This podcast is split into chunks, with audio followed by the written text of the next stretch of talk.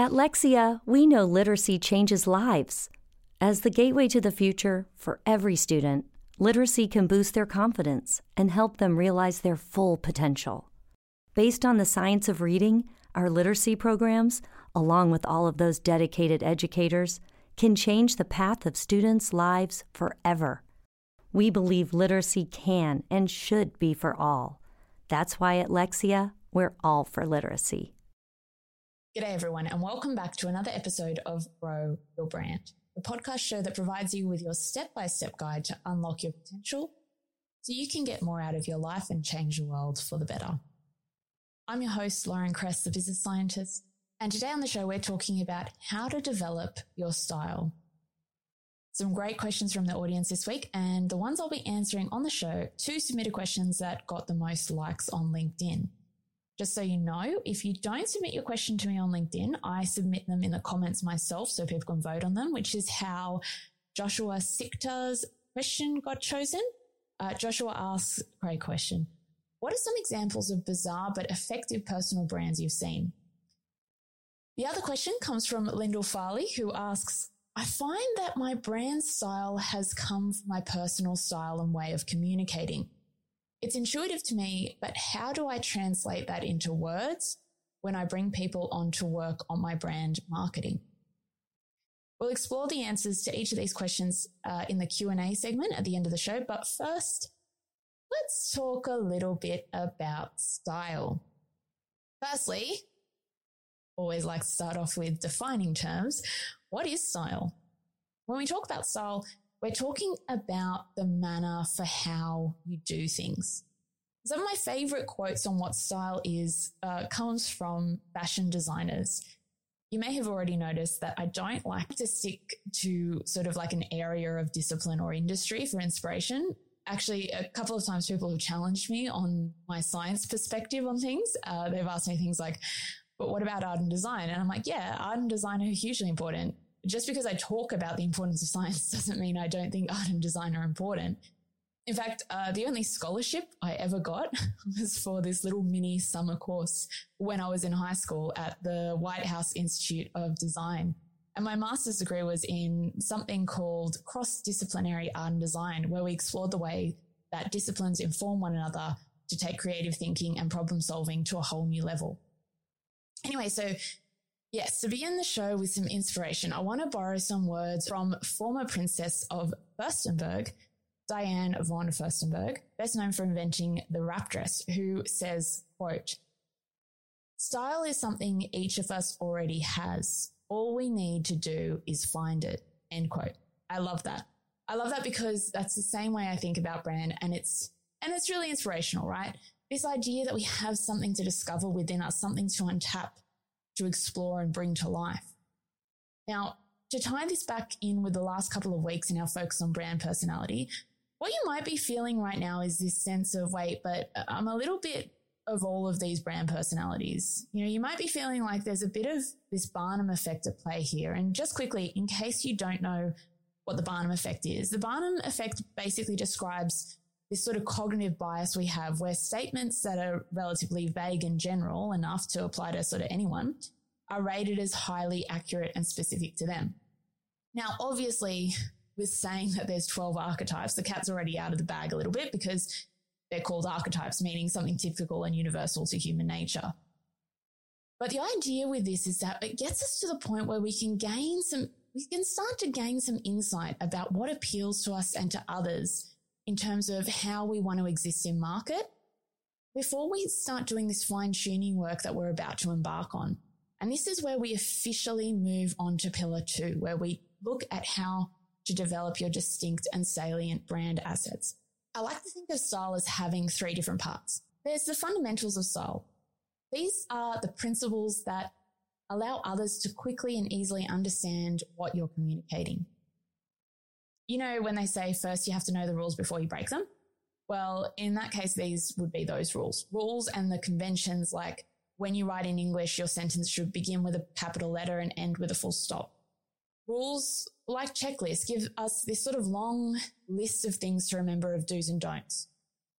The second part is style schemas or the frameworks that underpin these conventions and rules. By understanding the schemas that account for best practice principles, we learn how we can play with it and how we can make it our own. In photography, for instance, there are seven elements of composition that the photographer needs to learn how to work with. And as an aside, in case you're interested, these are line, shape, form, texture, pattern, color, and space. The third part is developing your unique you-ness, adding your flavor.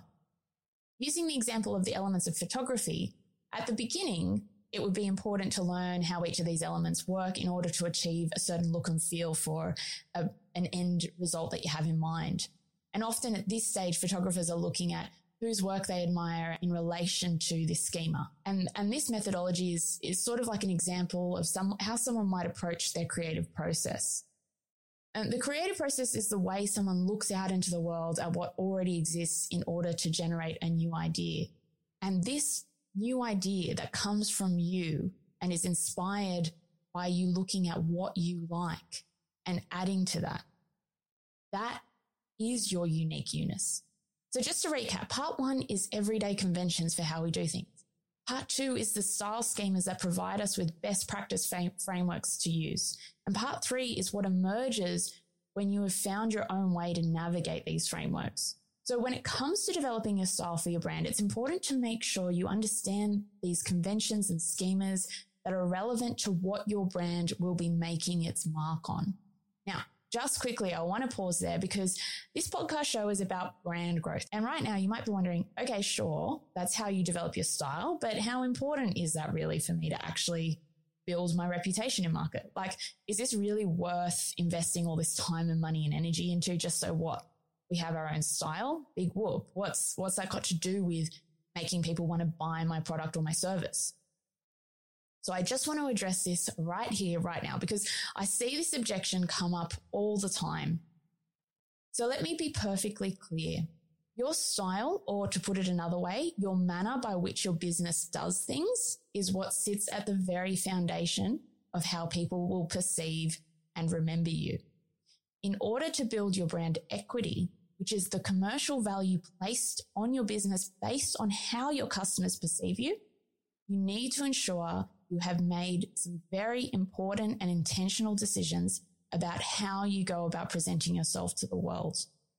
Now, coming back to what is relevant in terms of making your mark, let me illustrate what I mean with an example. Let's say your vision is to build a world renowned fine dining restaurant in a tourist part of your town a critically important aspect of style that you will need to consider is your menu design and your food presentation. But if you're an accountant, this isn't an area of style that you would ever need to worry about. Maybe the closest thing you would come to needing to make a decision about this is what sort of restaurants do we take our clients to? So how about you? What areas of style are going to be important for you to consider? I think this highlights again that connection between the internal aspect of the business and the external perception of the business. Because in order to systematically work through decisions about your style, you need to think about what activities your business undertakes. If you take that step to consider this, you are doing something that a lot of your competitors aren't. And it will give you that opportunity to really get that one up on your competitors, something that we're constantly working on doing with our clients here in my business as well. Now, if you're listening to this and you're like, but I already have a brand and I already know what my style is, but I just don't know how to articulate that, stay tuned because if you remember at the beginning of this episode, Lyndall asked a question about this. So we'll cover this off in the Q&A section. You'll also notice that this episode is part one. There's going to be a couple more episodes on this where we look at how to turn your style into something that is going to one, appeal to your customers, but two, something that your employees can adopt in order to ensure brand consistency. So part two and three of this episode is going to be on finding your creative process to build your style guide. Full confession, I did actually intend on doing all of this in episode one. But as I was writing the episode, I realized I couldn't actually fit all of it in. And I feel like I was doing you a disservice if I just skipped over these other important areas.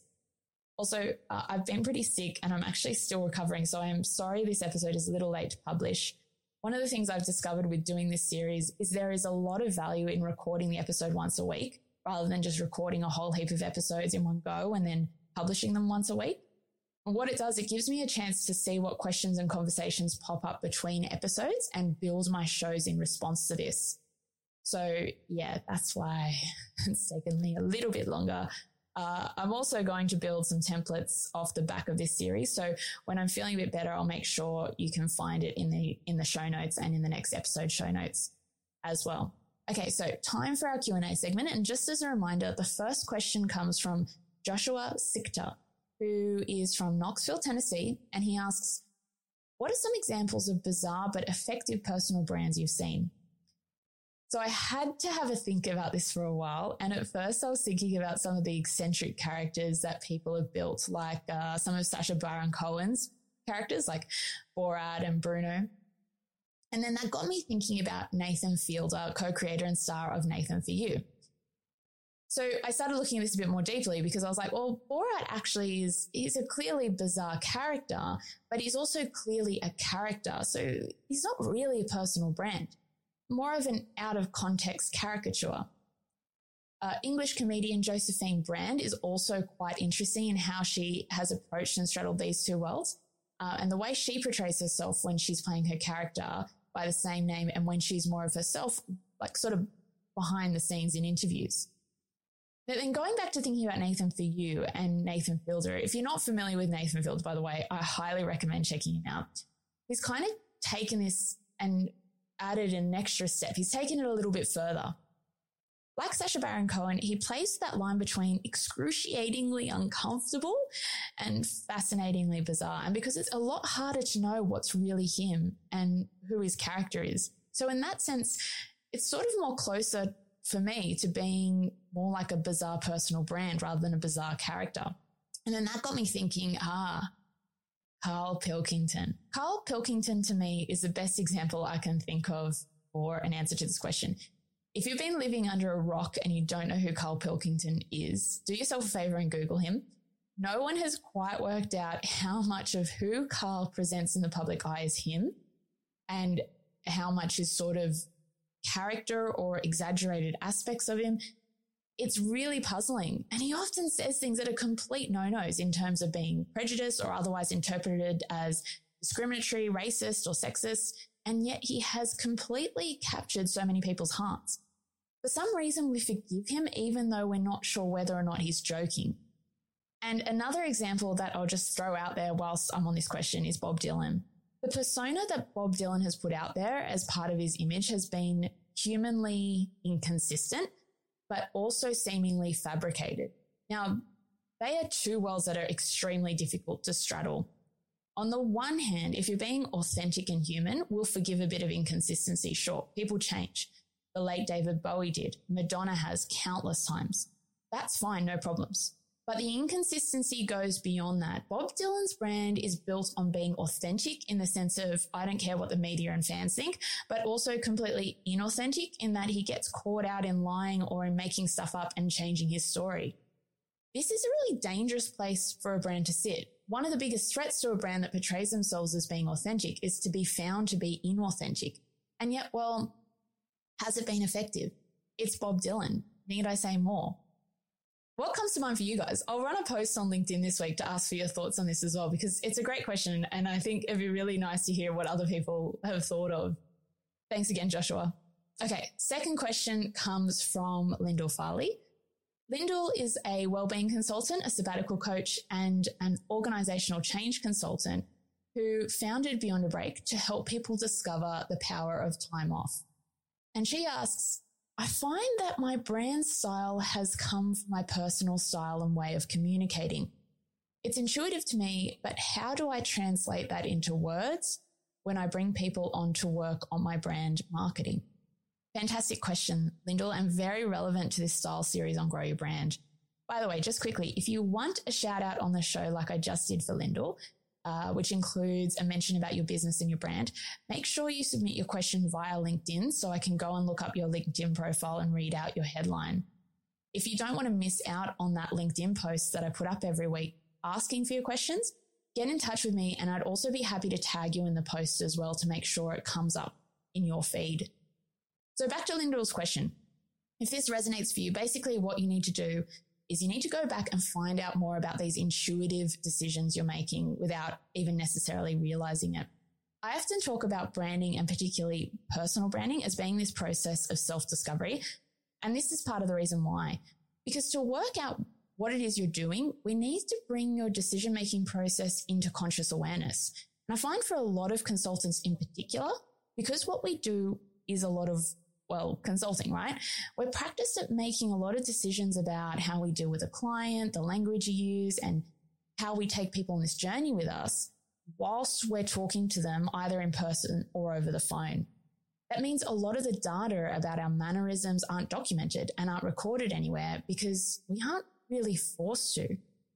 Versus, say, as with the restaurant example I gave before, you have to have a menu and you have to have recipes for preparing the food. So we need to reverse engineer a little bit. But unlike figuring this out for other internal operations of your business, we can have quite a bit of fun when it comes to style. When I'm working with a client on articulating their style so we can go ahead and put a style guide together, I'm asking them to do things like put a mood board together, go on Pinterest and look at who inspires you or what inspires you or what makes you feel good. Then we can have a think about, well, what is it about this person or this image or this color that makes you feel good? I'm asking for reactions to what they like and what they don't like. And if they can give me some insight into why this is the case. Because what we want to do is we want to get very concrete. And we're going to explore this concept more in the episodes to follow. But for now, basically, the steps to articulate the style of the brand so that others can follow it is one, to understand firstly what decisions you're making about style. Where and when are these taking place? What's going on? Two is to look at how you go about making the decision, understanding what conscious and subconscious forces are at play in leading you towards a certain action, a certain behavior, a certain stylistic decision. Just as with the photography example, there are elements like line and space we need to look at the concrete elements that are behind the reason why we like or dislike something. So I hope that's helpful, Lyndall and Joshua. As always, feel free to get in touch with me if you have any questions, and same goes to you listening along to this. To reach out, the links are in the show notes as always. Next week, we'll continue with part two of developing your style. Until then, remember that sharing your talents with the world will make it a better place. Caron is the proven expert in addiction treatment. A recent independent study showed that 94% of Caron patients were still in recovery 90 days post-treatment. Visit caron.org slash real. Caron. Real results, real care, real about recovery.